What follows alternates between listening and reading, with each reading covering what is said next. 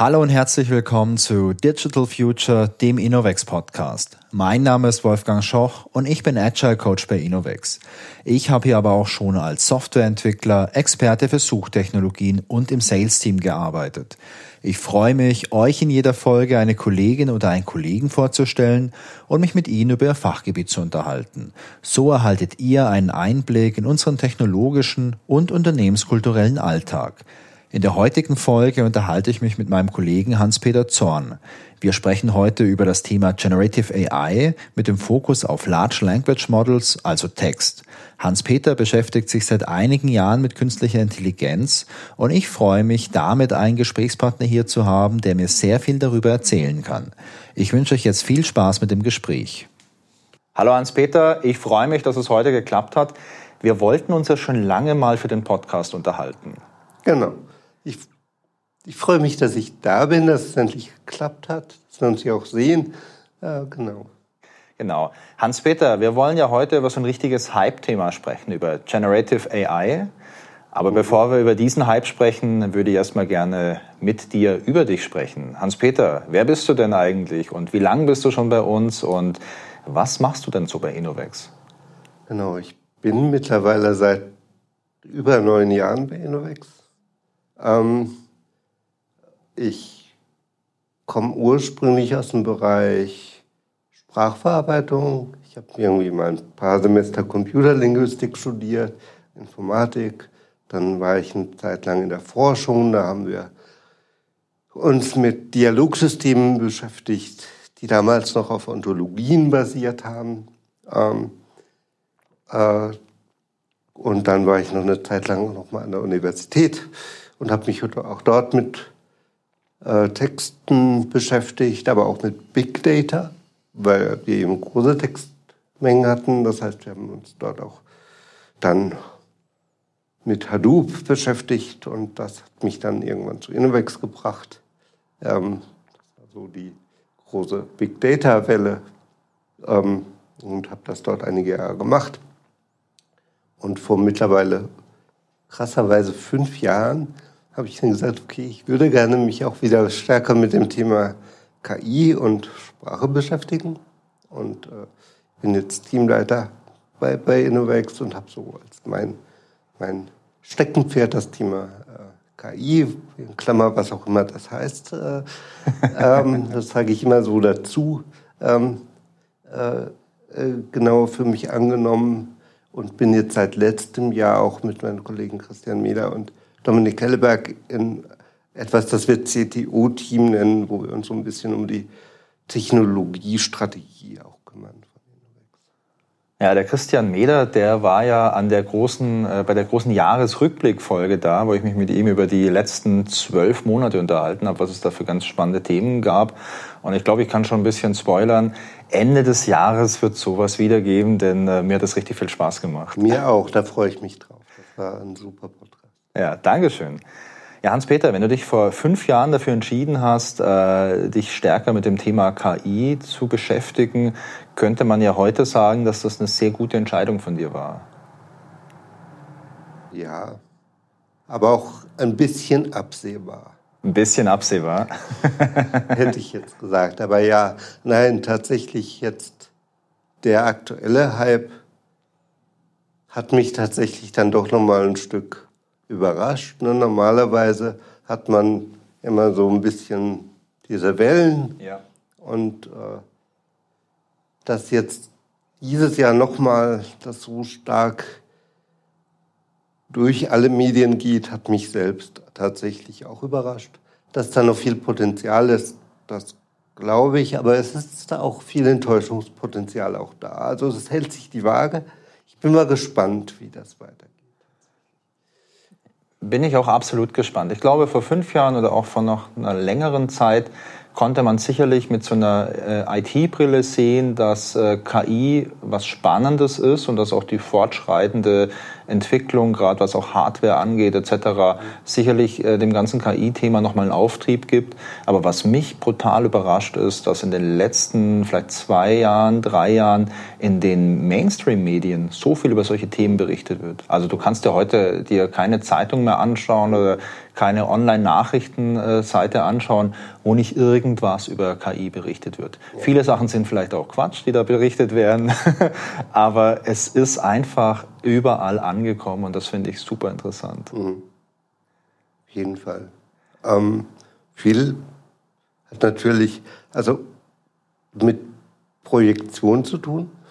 Also wir haben, ich habe das damals auch absichtlich für uns so angenommen, habe gesagt, ich habe gesagt, ich will KI machen. Für mich selbst, aus meiner Historie war das vor allem natürlich NLP, aber mir war klar, dass das eine Projektionsfläche ist, dass draußen in der Welt das Wort rumläuft, aber jeder Kunde versteht was anderes drunter und jeder projiziert seine Wünsche, Erwartungen auf dieses Wort und sagt, ja. das wird in Zukunft automatisch gehen oder dieses meiner Probleme wird gelöst sein.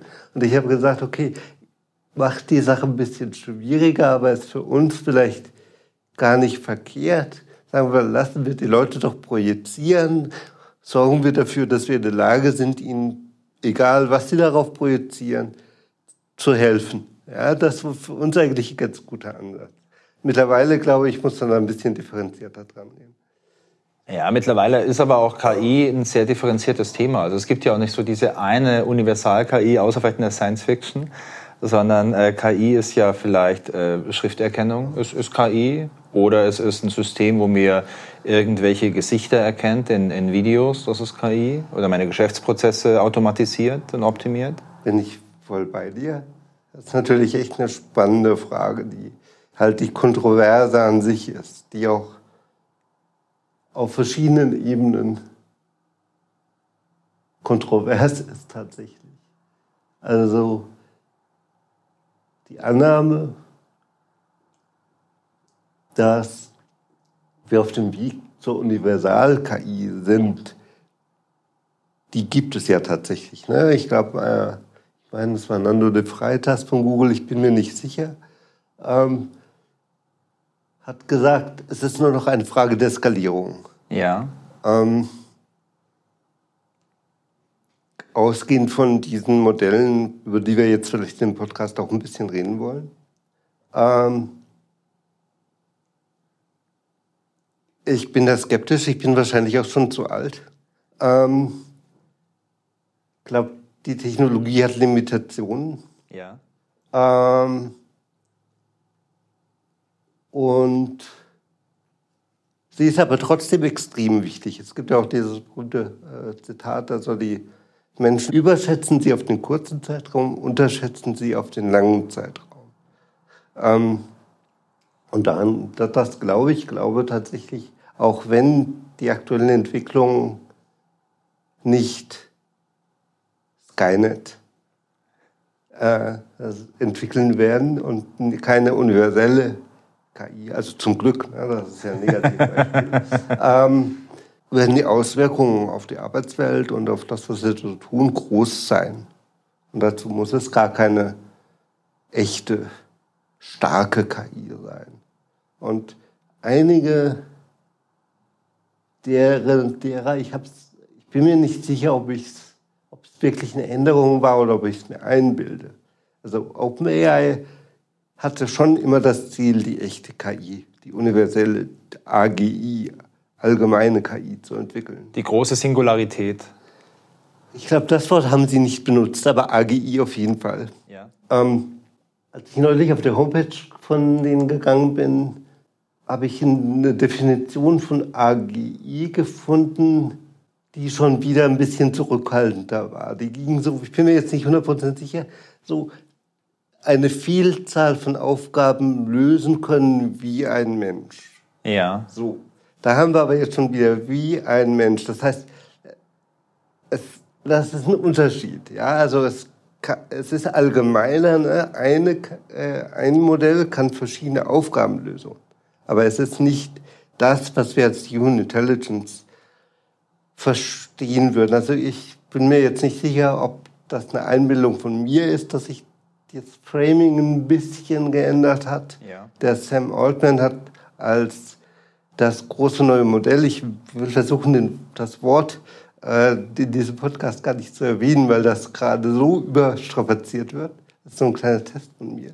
Also, ähm, als das jetzt durch alle Medien ging, ist er schon ein bisschen zurückgerudert und hat tatsächlich auch die Limitationen tatsächlich benannt und gesagt, das ist eigentlich erstmal nur, ähm, ja, ist noch nicht reif für, für, für echte Anwendungen. Okay. Aus Gründen. Hans-Peter, was hältst du denn davon, wenn wir mal eine kleine Zeitreise machen und uns mal gemeinsam anschauen, wie solche Chatbots eigentlich funktionieren? Denn das finde ich ist eine total interessante Frage. Man sieht überall, was man damit tun kann und ich finde es persönlich auch faszinierend, dass ich in so einen Chatbot irgendwie eingebe, hey, schreibe mir einen Rap-Songtext über Computer und dann kommt ein cooler Text raus. Und äh, ich finde es echt spannend und es grenzt auch manchmal schon so ein bisschen an in Anführungszeichen Zauberei, finde ich, wenn man, wenn man sieht, was da passiert. Aber mich würde interessieren, wie funktioniert sowas? Kannst du mir das mal ähm, einfach erklären, was da dahinter steckt? Genau. Ähm was ist da passiert, warum das jetzt so gut funktioniert. Im klassischen Machine Learning brauchst du halt Daten, also Beispiele für etwas, mit denen du dann trainieren kannst, vorher sagen, dass du irgendwie sagen, okay, das ist ein Haus, das kostet 300.000 Euro. So. 300.000 ist das Label, das Beispiel. Ähm, und das limitiert halt, also das macht es sehr teuer, so sowas zu trainieren. Und der eine Trick bei diesen generativen Modellen, also zumindest bei den Sprachmodellen, ist etwas, das nennt sich Self-Supervised Learning. Also das vorher war Supervised Learning, das heißt, ich sage dem Modell, das ist korrekt und das ist korrekt. Self-Supervised Learning heißt, habe diese Dinge, die ich vorhersagen will, implizit in meinen Trainingsdaten drin. Was heißt das? Ich habe Text und das Modell soll lernen, das nächste Wort oder den nächsten Satz vorherzusagen. Das heißt, ich muss dem das nicht sagen, weil das ist ja im Text schon drin. Ja. ja. Deswegen ist, nennt sich das selbst überwachtes Self-Supervised Learning. Das heißt, ich brauche niemand mehr, der mir das annotiert, der mir Labels macht, sondern ich brauche einfach Text. Und ich kann immer mehr Text ähm, dazu nehmen, weil den gibt es ja zumindest bis zu einer, das ist eine, eine interessante weitere Frage, wie viel Text gibt es überhaupt auf der Welt? Ähm, aber gibt es zunächst mal, das ist eine sehr umfangreiche Ressource, insbesondere wenn du Google bist zum Beispiel. Ja. Ähm, weil du hast eine Menge Text in deinem Suchetext zum Beispiel drin. Ähm, das heißt, du hast plötzlich unglaubliche Mengen von Trainingsdaten. Das ist der erste Effekt und der kam durch diese Selbst, Selbstsupervised-Modelle. Ähm, das erste, da hatten wir ganz kurz schon drüber gesprochen, in unserem Vorgespräch war Word to Weg. Ja. Ähm, da, das, das war, glaube ich, oh, weiß ich gar nicht, 2014 oder sowas. Ich hätte gesagt, das ist ungefähr zehn Jahre her. Zehn Jahre, äh, ja, ja, nee, muss länger sein tatsächlich. Ähm, das waren die ersten, also da hast du versucht, aus dem Kontext um ein Wort das Wort vorherzusagen. Das war im Prinzip der ganze Trick.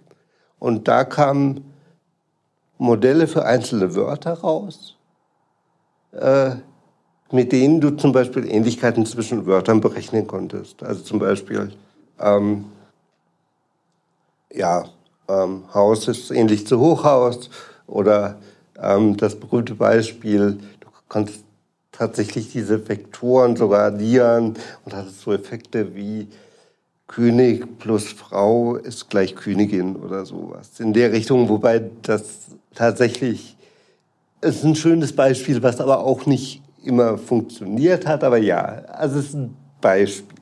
Also das war Word Weg, das war es ja auch das erste, was sozusagen der, ich weiß nicht, ob es das erste war, aber es war ein Self-Supervised Model. Ja. Und äh, dann kam der nächste Schritt, das waren die sogenannten Transformer-Modelle. Äh, die wurden bei Google entwickelt, zunächst für Machine Translation. Ähm, das heißt, die haben von einer Sprache in die nächste übersetzt. Ähm, und äh, die haben auch auf diesem, diesem äh, Prinzip basiert, dass du eben ähm, einfach Textdaten hast, auf denen du trainieren kannst. Da steckt noch ein bisschen mehr dahinter, das nennt sich äh, Self-Attention. Da würde ich jetzt in dem Podcast nicht zu tief drauf eingehen. Aber der, der Haupteffekt ist halt, dass du auf den reinen Daten trainieren kannst und dass das Ding immer besser wird, je mehr Daten du da reinschiebst.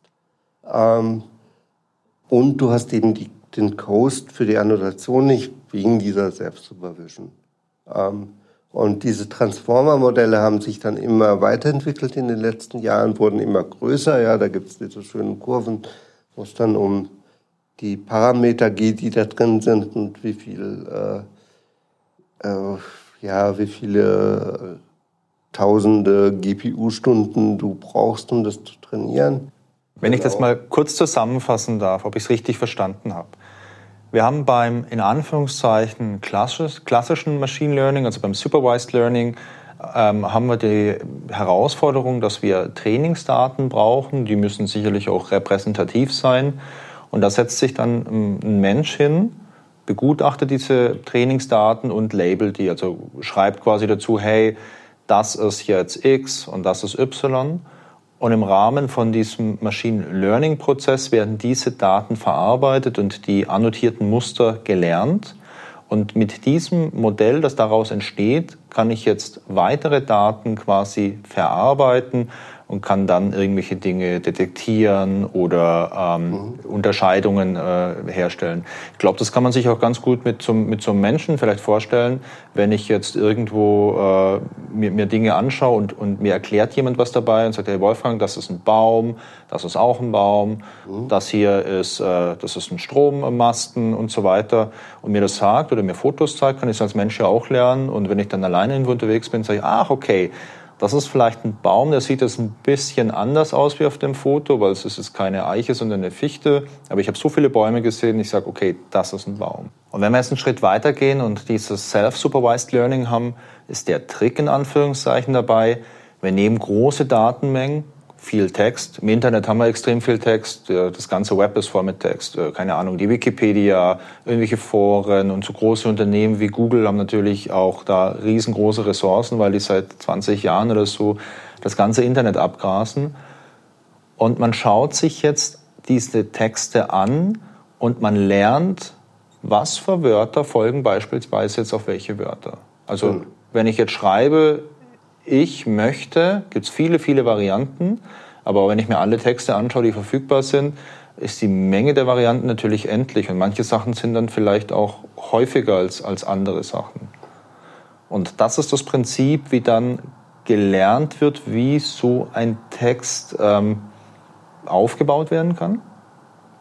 Ja, also am Ende ist es tatsächlich diese Vorhersage des nächsten Wortes und da fängt aber jetzt die Faszination an. Um diesen Task richtig gut machen zu können, lernt das Modell tatsächlich semantische Zusammenhänge zwischen den Wörtern. Also das braucht es irgendwann tatsächlich, um diese Vervollständigung immer besser werden zu lassen.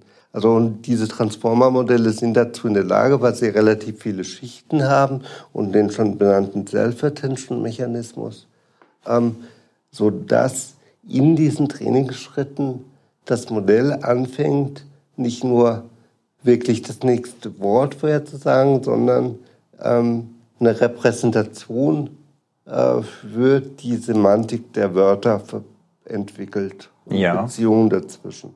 Wie das genau passiert, das ist so genau, glaube ich, gar nicht klar, aber es passiert. Und die Effekte sind halt schon sehr erstaunlich. Ähm, also es gab früher auch simplere Modelle, die in der Spracherkennung verwendet wurden, die genau dasselbe gemacht haben, die im Prinzip auch versucht vorher zu sagen, wie das nächste Wort heißt. Das waren Language-Modelle, das waren damals die sogenannten Hidden Markov-Modelle, die gab es schon ganz lange, ähm, wesentlich simpler. Ähm, die haben das auf der syntaktischen Ebene ganz gut gekannt. Die haben auch Sätze vervollständigen können. Es gab damals auch Modelle, die quasi Shakespeare simuliert haben und äh, das oder bestimmte Sprachen und das klang und das war syntaktisch auch korrekt. Ja. Aber es hatte keinerlei semantische Zusammenhänge gehabt. Also der Satz war dann in sich nicht kohärent, weil diese Modelle dann noch nicht in der Lage waren, das tatsächlich zu repräsentieren. Und das können die Transformer mittlerweile. Und das ist der Unterschied, äh, der jetzt dazu führt, dass man wirklich ähm, Chatbots hat, mit denen, die wirklich wo man wirklich das Gefühl hat, sie verstehen auch komplexere Zusammenhänge und können daraus ähm, kohärente und auch nützliche äh, Texte generieren.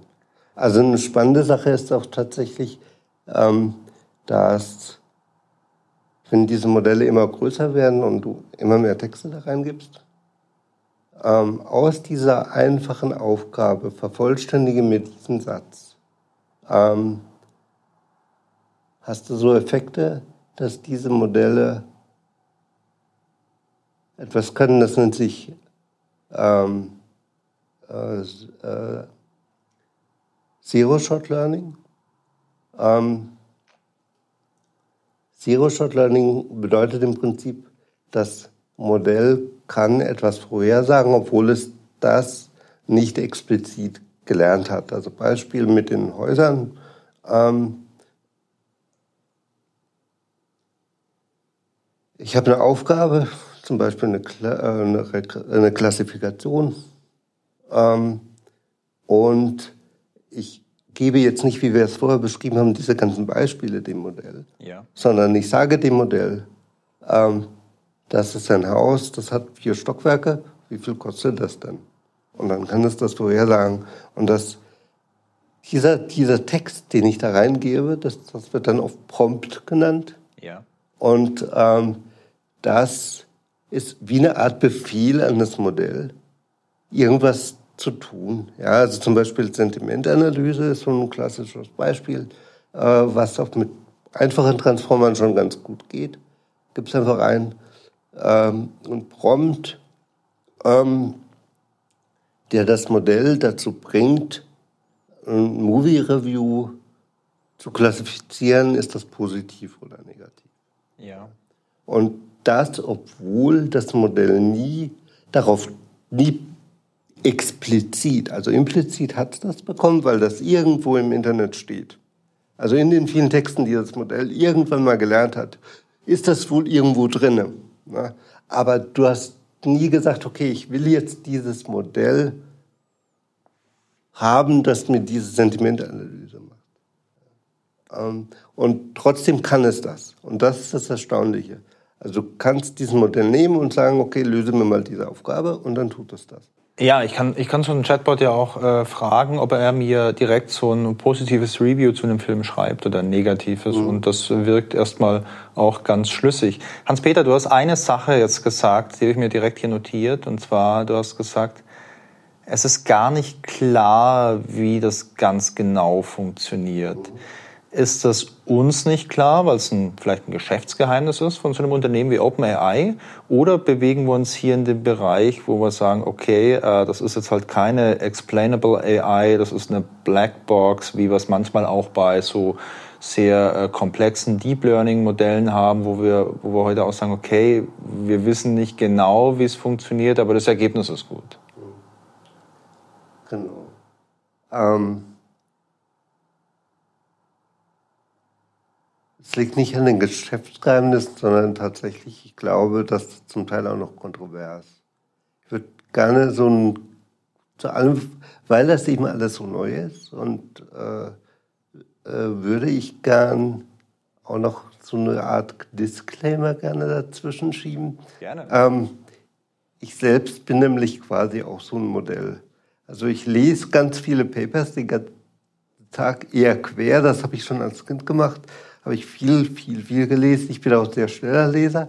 Ähm, und ich habe, glaube ich, in der Schule viele schlaue Sachen gesagt, aber ich war auch ziemlich nervig, weil ich, äh, weil ich, weil, weil viele Dinge waren auch klar, das ist eher so, ja, um, ähm, educated guess oder so ja. gut, gut quer gelesen und dann inferiert. Und ich glaube, das kann ich sehr gut und das ist auch gut und wichtig so, äh, richtig so. Das ist auch meine Stärke. Aber die diese Modelle sind so ähnlich, muss man dazu sagen. Also, ja. was ich sagen wollte, ähm, ich versuche da jetzt mal ein bisschen drauf einzugehen.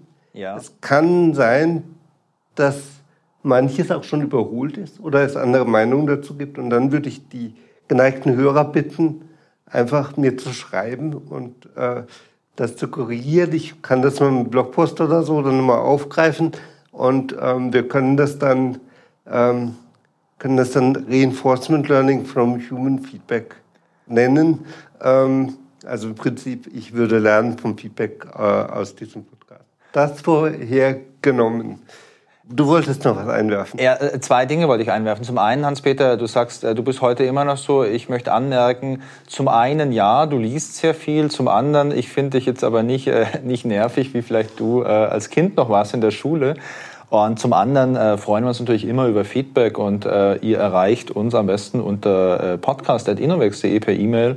Und wenn da was reinkommt, äh, ein Feedback zum Beispiel für den Hans-Peter, ähm, dann äh, leite ich dir das direkt weiter, Hans-Peter.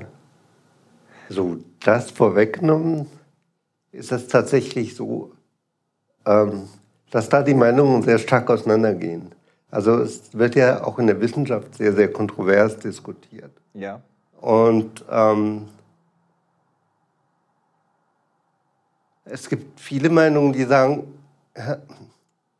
nee, da steckt gar nicht so viel mehr dahinter, sondern das Ding sagt einfach das nächste Wort voraus und das halt sehr gut. Ähm, und wir Menschen haben eher so diesen Spiegeleffekt, dass wir es gerne sehen wollen. Wir wollen, dass uns das intelligent vorkommt und deswegen finden wir es auch so. Also diese Meinung gibt.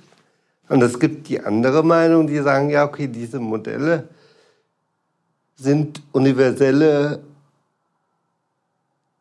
Computing Machines. Also das sind Dinge, die tatsächlich alles lernen können, theoretisch.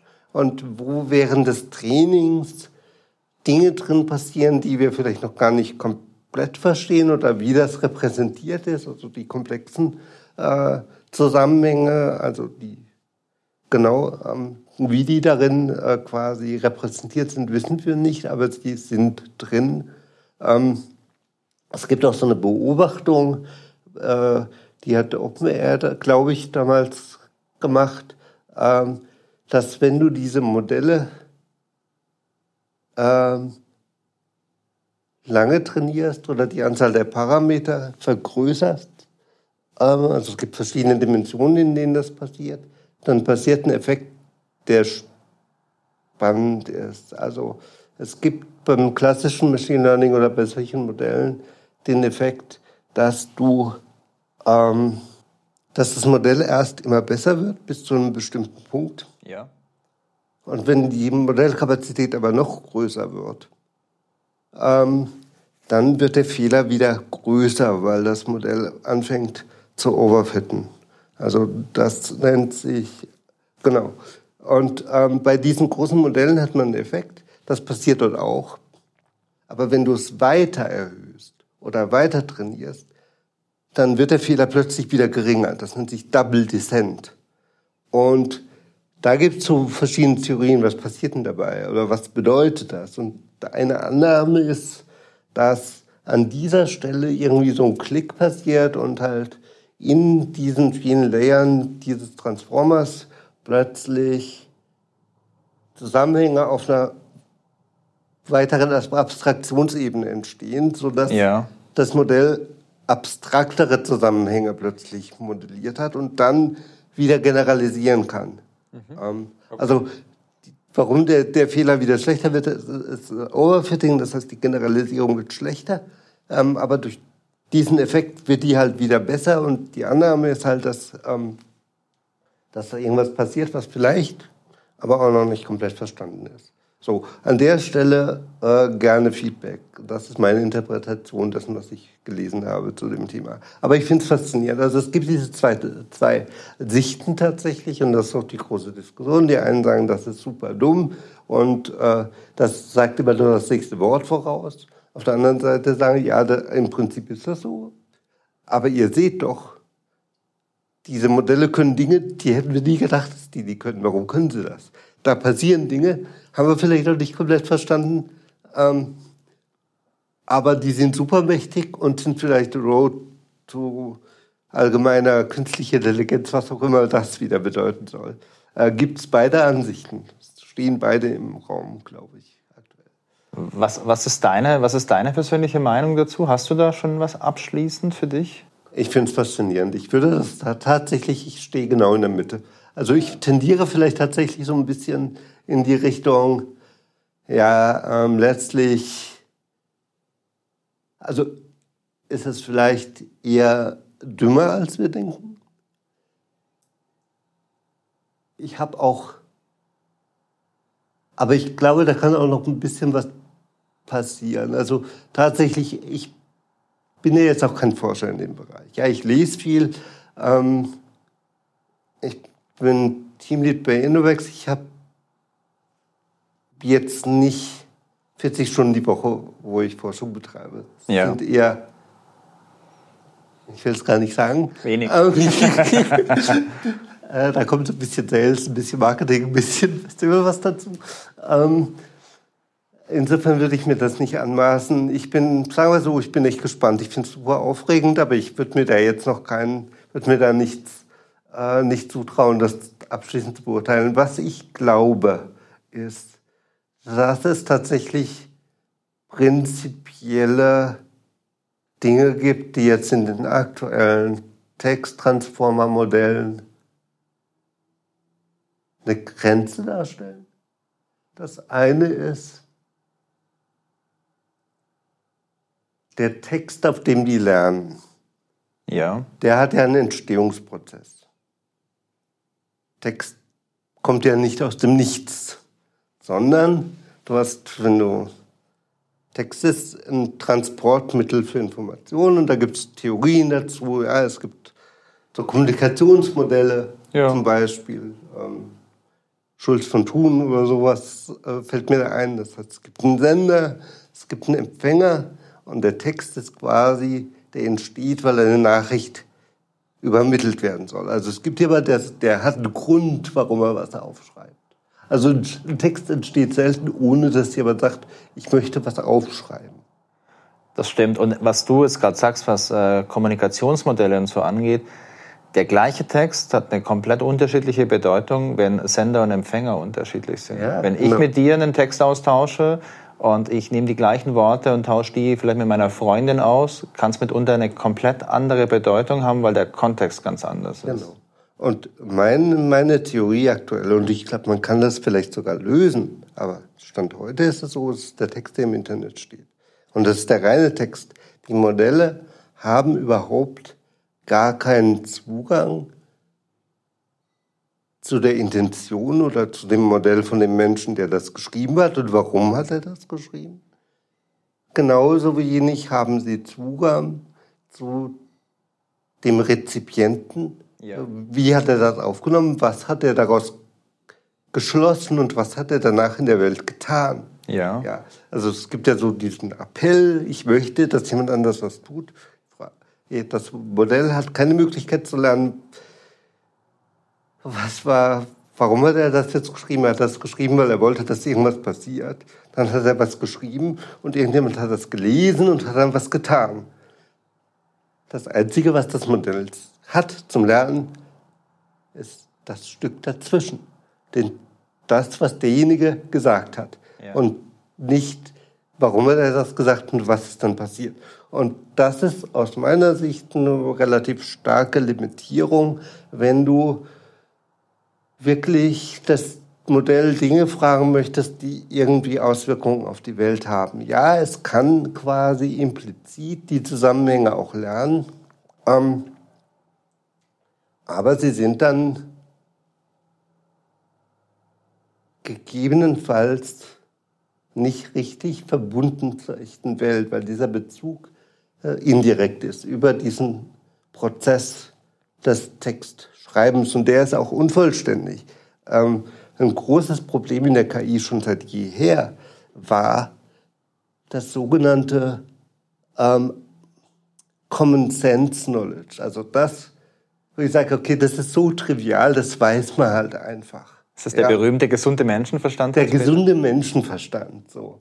Äh, Wenn es draußen stürmt, gehe ich nicht raus oder sowas, ja, oder und das Dinge, die so trivial sind, dass kein Mensch die Notwendigkeit sieht, das überhaupt aufzuschreiben. Und ja. dadurch kannst du das Modell auch nicht lernen. Ähm, weil es jemand aufschreibt, weil niemand die Notwendigkeit sieht, es aufzuschreiben, weil es einfach trivial ist. Trotzdem für das Modell ist es nicht trivial, weil es sich es sonst ableiten müsste, quasi logisch aus ganz vielen anderen Zusammenhängen, was extrem schwierig ist. Ich sehe darüber hinaus sogar noch was anderes. Also ähm, viel Fachwissen und so ist irgendwo niedergeschrieben. Aber wenn ich ein kleines Kind bin und, und groß werde, dann werde ich ja erzogen von meinen Eltern. Eventuell gehe ich zum Kindergarten, da hat irgendwie die Kindergärtnerin oder der Kindergärtner noch einen Einfluss, in der Schule geht's weiter. Und obwohl da vielleicht viel Fachtheorie aufgeschrieben ist, wird mir viel Grundlegendes einfach mündlich überliefert. Also zum Glück gibt's heute noch äh, relativ selten, glaube ich, so eine komplette Erziehung irgendwie über äh, Remote-Systeme, sondern das ist eine Interaktion zwischen Menschen.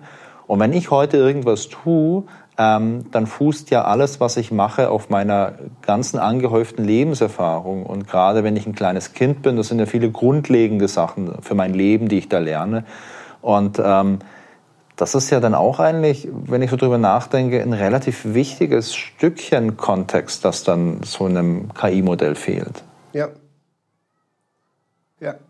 Das ist ein super guter Punkt. Vielleicht ist das auf ein Bias von mir weil man vergleicht das ja mal mit der eigenen Art zu lernen. Und äh, ähm, tatsächlich ähm, war ich als Kind, ich war auf einer Waldorfschule. Ja. Ähm, über den ganzen esoterischen Hintergrund, darum geht es mir gar nicht, aber ein Prinzip dort ist halt, dass man sehr viel über das Tun lernt. Also du hast halt sehr viele Dinge, die du einfach tust mit den Händen. Ja. Ähm, du, du hast Landwirtschaft, du hast Schmieden, whatever. Und vielleicht bin ich, und, und die Annahme ist einfach, dass man über diese, dieses Tun viel lernt und weniger über die Theorie. Ähm, und äh, vielleicht liegt mir diese Art des Lernens dann auch näher als das Modell, das eben wirklich, das Modell, das Transformer-Modell liest Bücher, ne? tut nichts anderes, das liest einfach nur Bücher. Ähm, und da habe ich halt einfach so das Gefühl, und ich kann es glaube ich auch ein bisschen belegen, habe ich gerade versucht, dass das nicht ausreichen kann, um eine echte Intelligenz zu lernen oder zu haben.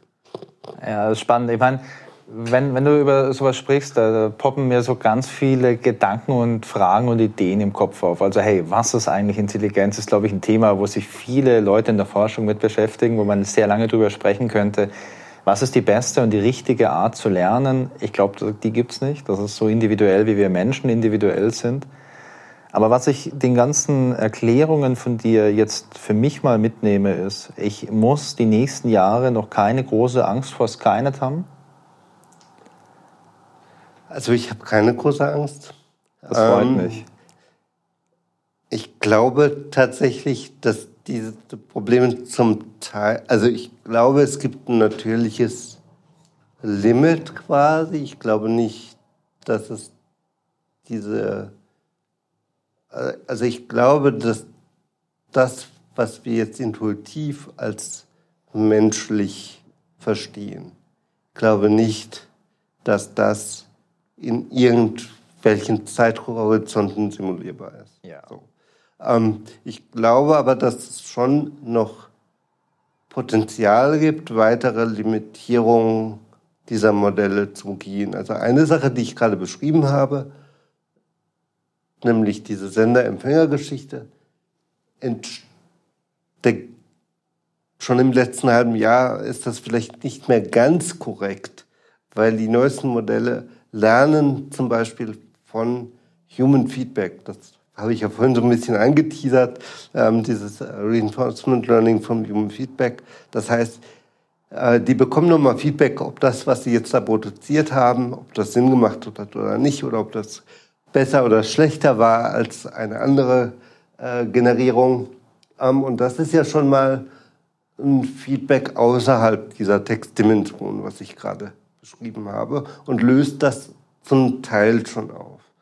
Ähm, dann gab es jetzt vor ein paar Wochen ein Paper, das war auch völlig naheliegend, dass das kommt. Das ist relativ äh, klar, dass das der nächste Schritt ist. Und klingt jetzt auch nicht super weltbewegend, aber aus meiner Sicht ist es von der philosophischen Seite schon super interessant.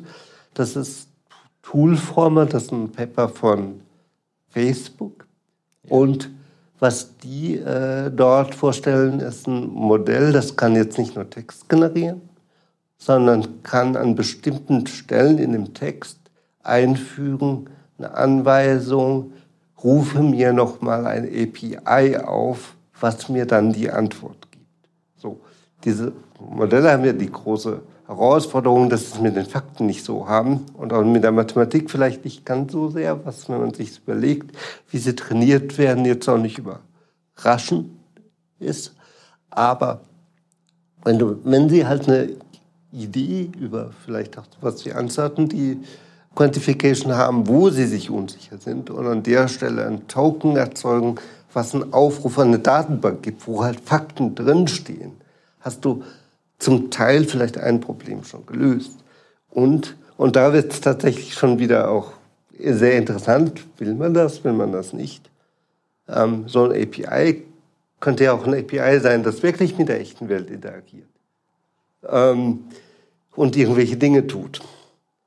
Ähm, und das Modell bekommt dann wieder Feedback und dann wäre es ausgebrochen aus dieser Flat, aus diesem Flatland des Textes.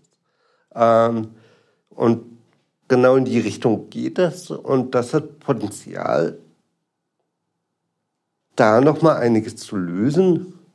Ähm, der Gedanke ist natürlich auch ein bisschen scary. Ne? Du hast ein Modell, das ruft irgendwelche APIs auf und schaut, was passiert. Da kann man sich auch Szenarien vorstellen, die man vielleicht ähm, nicht so gern hätte. Ja, ähm, so zwei Gedanken dazu. Also wenn du sagst, äh, eine Datenbank, wo irgendwelche Fakten drin sind. Äh, kennst du noch äh, Wolfram Alpha? Ja. Und das ist ja im Prinzip genauso ein Ansatz genau. gewesen. Also die haben ja bei Wolfram Alpha dann alle möglichen Fakten, Datenbanken zusammengestöpselt und du konntest so natürlich oder kannst immer noch so natürlichsprachige Anfragen stellen, die auch sehr beeindruckend sind. Ja. Also das ist genau die Idee, auch das zu kombinieren halt. Und Bing macht das ja auch zum Teil. Ne, du, der, der, der Chatbot, der da drin ist, der versucht an manchen Stellen dann die Suche aufzurufen, die normale Bing-Suche und das zu kombinieren. Und ähm, ich weiß nicht, ob es das jetzt schon gibt, aber es mit Sicherheit wird es Modelle geben, die an der richtigen Stelle einfach eine Query in der Wolfram äh, Query Language formulieren können. Wobei da wird es echt super spannend wenn du halt diesen Freiheitsgrad hast. Ich kann wirklich wieder Query Language generieren. Ähm, dass viele Freiheitsgrade, das wird schwierig zu lernen. Wir hatten mal tatsächlich, der, mein, mein Kollege Sebastian Blank hat äh, in seiner Masterarbeit äh, auch, war so ein bisschen der Kickoff zum Innovex KI-Thema so fast, ähm, sich damit beschäftigt, wie man mit Reinforcement Learning ähm, Anfragen an Elasticsearch lernen kann. Also ich konnte lernen, was, wie muss ich Elasticsearch fragen, wenn ich wissen wollte, äh, in welchem Film Arnold Schwarzenegger mitgespielt hat oder sowas. Ja. Ähm, genau. Wobei, äh, wobei das ist jetzt auch nicht so eine Zukunftsmusik. Also du kannst dir ja heute auch schon so irgendwie Query-Sachen generieren lassen. Also genau, glaub, ja, ja, das, das geht. Gängiges Beispiel ist doch von äh, GitHub gab es dieses Copilot oder gibt es immer noch, wo du dir Source Code generieren kannst. Ja. Ein Freund von mir, der, der ist Entwickler und der nutzt das relativ viel und er sagt, okay, kannst nicht eins zu eins alles übernehmen und der macht so Webentwicklung. Ja. Er sagt aber oftmals sind es halt so Routine-Sachen, wo ich jetzt irgendwie ein paar Minuten was tippen würde und der Copilot, der macht mir hier was, wo ich nur noch ein kleines bisschen was äh, justieren muss und dann passt das soweit mhm. für mich. Weil der Copilot wieder ein ganz klassisches äh, Decoder-Sprachmodell ist und dann sehr frei ist in dem, was er da generiert. Ja. Ähm, die Idee bei dieser Toolformer-Geschichte ist tatsächlich, ähm, diese Anfragen dann wieder zu constrainen, dass man da mehr Kontrolle drüber hat. Ja. Hans-Peter, äh, zum Schluss würden mich noch zwei Sachen interessieren. Und zwar zum einen, jetzt haben wir viel über äh, KI gesprochen, über Generative AI und du hast erklärt, äh, wie sowas grundlegend funktioniert und auch ein bisschen, wo da technisch spannende Punkte sind. Du hast mir die Angst genommen, dass Skynet in nächster Zukunft die Macht übernehmen wird. Also ja, ja. also ich habe diese Angst nicht. Ja. Ich habe sie auch noch nicht.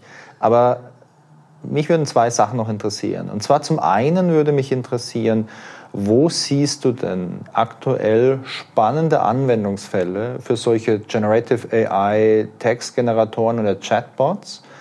Und ähm, danach würde ich mich mit dir gerne noch mal kurz drüber unterhalten, wo du da Limitierungen und Risiken siehst aktuell. Vielleicht können wir ja mal mit den, mit den Anwendungsfällen anfangen und da habe ich direkt ein Beispiel bzw. eine Frage an dich. Ich nutze privat äh, Gmail und da kann ich eine, äh, habe ich eine Funktionalität, dass mir Gmail Sätze vervollständigt. Ich weiß nicht, ob das im Deutschen funktioniert, aber es funktioniert auf jeden Fall, wenn ich auf Englisch eine E-Mail schreibe.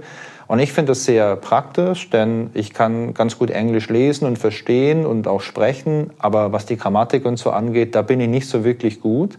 Und wenn ich da so Standardfloskeln habe, eine Verabschiedung oder eine Begrüßung oder so, dann schlägt mir da Gmail was vor und meistens ist das auch okay. Mhm.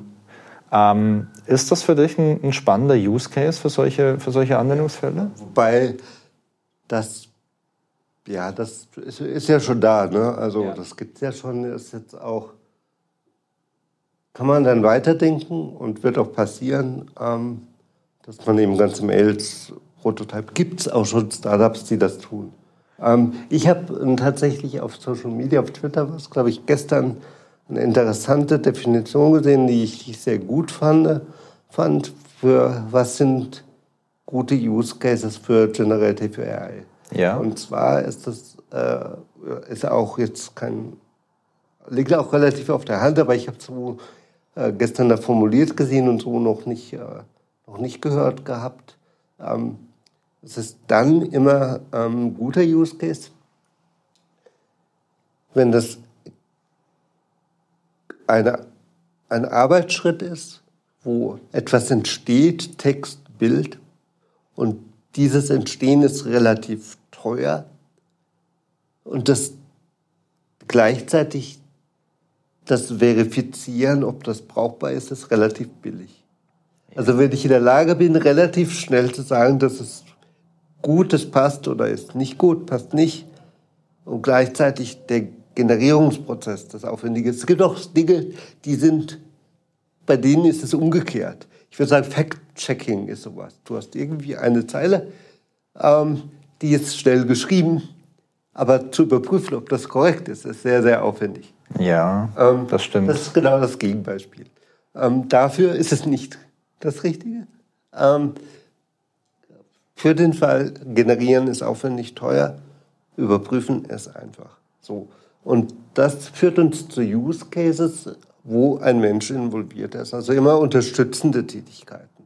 Sowas wie Zusammenfassung in Geschäftsprozessen, wenn ich ein, irgendwie ein Summary von einem Text brauche, von einem Angebot zum Beispiel jetzt bei uns. Ja. Keine Ahnung, Executive Summary oder sowas. Und ähm, ich habe vorher den Text vielleicht irgendwo hergenommen, geschrieben und ich kann relativ schnell prüfen, ja, das stimmt so, weil ich weiß ja, was da grob drin steht. Ähm, dann ist das eine Hilfe. Und da gibt es, glaube ich, in den verschiedenen Branchen äh, tatsächlich einiges, wo das der Fall ist. Diese unterstützenden, die, äh, äh, wo das generative KI-Modell unterstützend tätig sein kann beim Generieren von Dokumenten, Assets, irgendwann vielleicht auch, wenn man die Modelle noch anders trainiert, komplexere Dinge, Designs, whatever. Ähm, das, glaube ich, ist die ist, ist so die Richtung, in die es geht. Ja. Ähm, um das zu verstehen, wo das ist, braucht man aber tatsächlich das Wissen über diese Prozesse. Also du brauchst, um das zu verstehen, wo es Sinn macht, Leute, die Ahnung haben von dem Geschäftsmodell. Ähm, und deswegen, und das haben wir jetzt auch gerade entwickelt, denke ich, ist so der erste Schritt, zu sagen, okay, ich gehe erstmal in Workshops, also so Product Discovery Workshops, ja. mit Experten, die verstehen, was sind denn die Möglichkeiten und Limitationen der generativen KI. Zusammen in einem Raum mit schönen vielen Post-its ähm, mit den Experten zu dem Business. Also man sagt, okay, wir gehen die Customer Journey durch, wir gehen eure Businessprozesse durch, wir schauen, wo sind denn genau diese Punkte, wo man solche, wo man, wo man äh, einen Schritt in der, in der Kette hat, wo etwas entsteht, ähm, dass man da eben unterstützen kann. Ähm, das ist, glaube ich, so die Phase. Ich glaube, die wenigsten, es sei denn, sie haben wirklich jetzt konkrete Use Cases aus dem Bereich Bild, Text. Und sage, okay, unser Business ist wirklich Bilder zu generieren, Videos, äh, Werbevideos, äh, Copy, also typische Content Marketing oder so. Es ist relativ trivial, dass die jetzt anfangen zu experimentieren, werden natürlich auch ihre Herausforderungen haben, weil die Modelle sind aktuell faktisch oft falsch. Ja, also man muss da sehr, sehr aufpassen. Aber das ist relativ naheliegend. Ähm, für alle anderen ähm, Use Cases. Ich bin mir überzeugt, dass es die gibt. Ähm, ich kann sie dir jetzt nicht aufzählen, weil ich nicht der Experte in diesem Business ja. bin.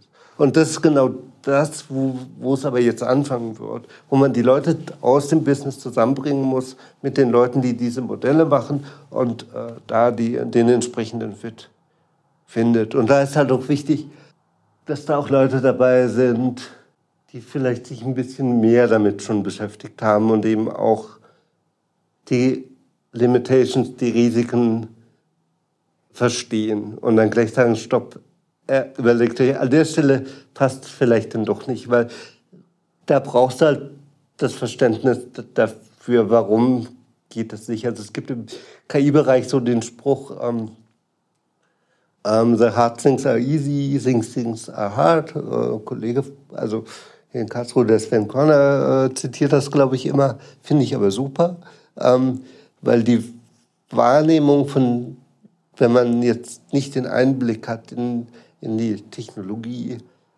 ist diese Schwelle von, okay, das ist leicht und ab da wird es fast unmöglich. Die hast du ohne das technische Wissen nicht. Und diese Schwelle gibt's. Also es ist tatsächlich so, und damit kämpfen wir auch. Die Leute sehen was und sagen, ach, wow, das könnte lösen. Hätte ich nie gedacht, dass das geht. Sagen, ah, das war der Regular Express, na, cool. Ah, jetzt ein bisschen vereinfacht. Und dann sage ich, ja, dann geht doch aber auch das. Und dann sagt, oh mein Gott, das ist völlig möglich. Ja, ey, das, ist ein, das ist ein super wichtiger Punkt, finde ich, weil wenn man jetzt keine technische Expertise hat, dann sieht halt äh, gerade so dieses Thema Generative AI halt wie Zauberei aus. Ja. Also ganz ehrlich und auch also ich habe sicherlich nicht so eine tiefe technische Expertise, wie du sie mitbringst, ähm, aber auch ich schaue mir sowas an. Ja, ich spiele ja, ich, ich spiele damit rum und ich denke auch, wow, cool. Und auf den zweiten Blick merke ich dann, ja, das liest sich voll cool, aber es ist totaler Blödsinn. Und wenn ich jetzt aber kein IT-Background habe und auch mich, mich hobbymäßig damit nicht beschäftige, sondern in, einem, in einer ganz anderen Branche bin und äh, ein windiger Geschäftsmann kommt an mit seinem Köfferle und hat da irgendein so Chatbot drin und sagt, hey, schau mal, was wir hier für eine Zaubertechnologie für dein Business haben, dann bin ich vielleicht dazu geneigt zu sagen, okay, wow, ich muss das jetzt einsetzen, auf Teufel komm raus und ich mache mir die Gedanken halt gar nicht, wo irgendwelche Limitierungen sind. Und das ist vielleicht auch noch eine, eine gute, eine gute Frage vielleicht zum, zum Abschluss, Hans-Peter. Du hast gerade schon gesagt, äh, Limitierung ist eine Sache, ist sicherlich die Frage, wie korrekt ist so ein Text, der generiert wird. Mhm. Denn äh, es stehen ja keine Quellen dabei. Also es wird hier vielleicht auf eine Frage, definiere mir XY oder beantworte mir folgende Frage, wird in der Antwort präsentiert, die sich sehr gut liest, mhm. die vielleicht auch, wenn du kein Fachwissen hast, schlüssig ist. Also, oh ja, klar, die Erde muss ja flach sein, denn äh, wenn ich auf der Karte schaue, ja, dann, ja, okay, das, das, das macht schon Sinn, ja, dann, dann glaube ich das auch. Dieses, diese Modelle sind oft auch sehr überzeugt. Oder die Sprache, die Formulierung ist sehr, sehr selbstbewusst. Habe ich mir auch schon überlegt, woher kommt das? Ähm, also ich glaube, es hat, also äh, es ist für mich war es tatsächlich ein bisschen auch überraschend, weil das Modell wäre jetzt von sich aus, je nach Trainingsdaten, nicht zwingendermaßen so, dass es ja. diese, diese Art von Formulierung wählt. Es muss also so sein, okay, im, in den Trainingsdaten ist relativ viel Text, der selbstbewusst geschrieben wird. Habe ich hier überlegt, schauen wir mal das Internet an. Ja, ich glaube, da steht viel Text, wo Leute relativ überzeugt waren, äh, dass etwas korrekt ist. Und auch da wieder Kommunikationstheorie. Die Leute, die überzeugt sind, dass sie etwas nach draußen tragen wollen, über etwas schreiben wollen, die schreiben es vielleicht auch eher und die schreiben es dann äh, in einem Ton, der sehr überzeugt ist. Jemand, der äh, sehr zweifelnd ist und Dinge in Frage stellt, der schreibt es vielleicht auch nicht auf und stellt es auf eine Webseite. Ja, klar. Und dadurch fielen, das ist ein Bias in diesen, in diesen Trainingsdaten. Und daher kommt das, warum die so selbstbewusst in ihrer Formulierung sind. Und ja, das ist natürlich äh, das ist natürlich ein Problem und deswegen ist es halt wichtig, dass man sagt, dies, diese, diese Use Cases, wo danach noch validiert wird, sind halt wichtig, weil du musst einfach nochmal draufschauen, Stand heute. Ähm, halluzinieren die Modelle, also insbesondere immer dann, tendieren sie dazu zu halluzinieren, wenn eben das, was du von ihnen wissen willst, nicht in den Trainingsdaten ist, weil sie ja. dann gezwungen sind zu interpolieren. Ja. Ähm, das war schon damals bei diesen Markov-Modellen so, du musstest so eine Interpolations, äh, ähm, also so eine, so eine Variable haben, ähm, sonst hättest du lauter Nullwahrscheinlichkeiten bekommen, weil für bestimmte Wortfolgen einfach die Beispiele gefehlt hätten und das Modell hätte nicht funktioniert. Deswegen gab es da so eine, so, ein, so, ein, so eine Interpolation, die das verhindert hat und dadurch hast du aber natürlich für diese Beispiele dann äh, etwas generiert, was nicht in Trainingsdaten war und was vielleicht dann, ja, was einfach eine Prediction war. Ähm, ähm, eine spannende Sache, auch das eine Theorie. Also wie gesagt, ich bin auch so ein Modell und ich halluziniere vielleicht auch. Ähm, bitte verifizieren. Ähm, aber ich fand es interessant, dass es ist ja bekannt, dass GPT-3 auf Daten trainiert wurde, die vor, ich glaube, 2021 ja. entstanden sind. So. Ähm, auch da ich meine, es gab dann auch Beispiele, wo das neueste Modell auf die Frage, wer ist der CEO von Twitter, das korrekt beantwortet hat mit Elon Musk, obwohl eigentlich das in den Trainingsdaten gar nicht drin sein kann. Was da passiert meiner Theorie nach, ich bin weder bei OpenAI noch sonst wo. Die, warum diese neuen Modelle so gut sind, als dieses Reinforcement Learning bei Human Feedback. Das heißt, ähm, das Modell wird mit Prompts gefüttert, das heißt, es generiert Antworten mehrere. Ähm, und die werden dann von einem anderen Modell bewertet, ob sie korrekt oder inkorrekt waren. Dieses andere Modell wiederum wurde von auf Rankings von Menschen trainiert. Also es ist quasi wirklich Feedback von Menschen, aber indirekt, nochmal indirekt über ein Modell, was quasi dazwischen steht. Das ja. Privatmodell. Ähm, so. Und dieses Privatmodell wurde trainiert, nachdem Elon Musk schon CEO von Twitter war. Das heißt, wahrscheinlich hat das GPT-3-Modell dann während dieser Reinforcement-Phase äh, gesagt, ja, Elon Musk, äh, CEO von Twitter ist Jack Dorsey. Möb kriegt negatives Feedback von dem äh, von diesem äh, Privatmodell, weil das weiß, das stimmt nicht. Okay. Und dann sagt das Modell, hm, okay, probiere es nochmal. Und dann fängt es an, okay, Jack Dorsey darf ich nicht sagen. Also das ist jetzt sehr vereinfacht. Ähm, was sage ich jetzt? Das nächste Wahrscheinliche ist, ähm, CEO von Twitter ist, keine Ahnung, Sundar Pichai. Nee, das ist der von Google, Quatsch. Nö. Und irgendwann sagt er halt Elon Musk. Und dann kriegt er das positive Feedback. Und so hat er das gelernt. Das ist meine Theorie. Ah, spannend. Hans-Peter, ähm, wir sprechen, wenn wir über solche Themen sprechen, sprechen wir über die großen Firmen. So OpenAI hat Milliarden bekommen mhm. für, für ihre Forschung. Google forscht sehr viel, Microsoft forscht, beziehungsweise ist ja in OpenAI beteiligt und höchstwahrscheinlich gibt es so ähnliche Forschung auch bei Apple und bei Amazon und bei Facebook und vielleicht noch bei ein paar anderen von den Tech-Giganten. Und die haben alle sehr, sehr viel Geld und die brauchen das auch, weil du hast ganz am Anfang mal gesagt, der Aufwand für das Training von so einem Modell, das sind viele, vielleicht 100.000 GPU-Stunden. Und das muss man erstmal bezahlen. Du brauchst die Hardware, du brauchst die Ressourcen, den Strom. Und das könnte ich jetzt nicht bezahlen, wenn ich sage, hey, ich mache jetzt äh, Wolfgang AI äh, auf, eine kleine neue Firma. Äh, ich habe nicht so viel Geld, dass ich sowas bezahlen kann.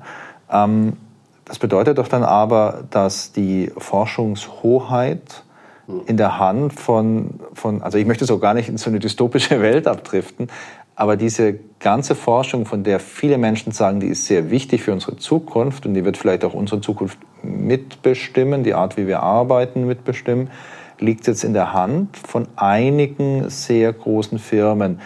Und ich persönlich glaube, da wird oft darüber gesprochen, dass die forschen, aber das ist ja keine richtige Wissenschaft, was die machen. Denn richtige Wissenschaft wird viel veröffentlicht. Und ich glaube, bei Google veröffentlicht man vor allem die Dinge, von denen man glaubt, dass es gut ist, wenn man die veröffentlicht. Mhm. Und von den Sachen, wo man sagt, hey, das war ein Fehlschlag oder das ist vielleicht ein cooles Geschäftsgeheimnis und da möchten wir nicht, dass Apple das sieht. Wenn es doch immer veröffentlicht wird, vielleicht gefeuert. Das ja. hat man auch schon mal gehört. Ja, also deswegen, deswegen da arbeiten vielleicht Menschen, die wissenschaftlich arbeiten können und wissen, wie es geht. Aber für mich ist Wissenschaft das, was an der Universität passiert. Gibt es aktuell solche Forschungen in der öffentlichen Hand irgendwo? Was, also was Signifikantes? Ähm, jein. Also ähm, ist tatsächlich ein wichtiges Thema. Hat aber auch zwei Dimensionen, die ich vielleicht kurz ansprechen wollte. Also erstens, ähm, ich finde das super wichtig, ähm, ist aber aus meiner Sicht, also ich beschäftige mich mit der Fragestellung, was machen denn die Großen, warum sind die so mächtig, das können wir ja selbst alles gar nicht machen und so weiter. Ich glaube, das ist valide. Es wird auch in Deutschland viel geklagt, ähm, dass wir da so hinten dran sind. Ich komme auch gleich dazu. Das, das ist valide und es gibt Initiativen, die das ändern wollen. Aber für mich persönlich ist das ein Thema, ähm, mit dem ich mich nicht so gerne beschäftige, weil es mir keinen Spaß macht. Ich schaue immer gerne, was geht. Legitim. Und was geht mit den Ressourcen, die ich habe.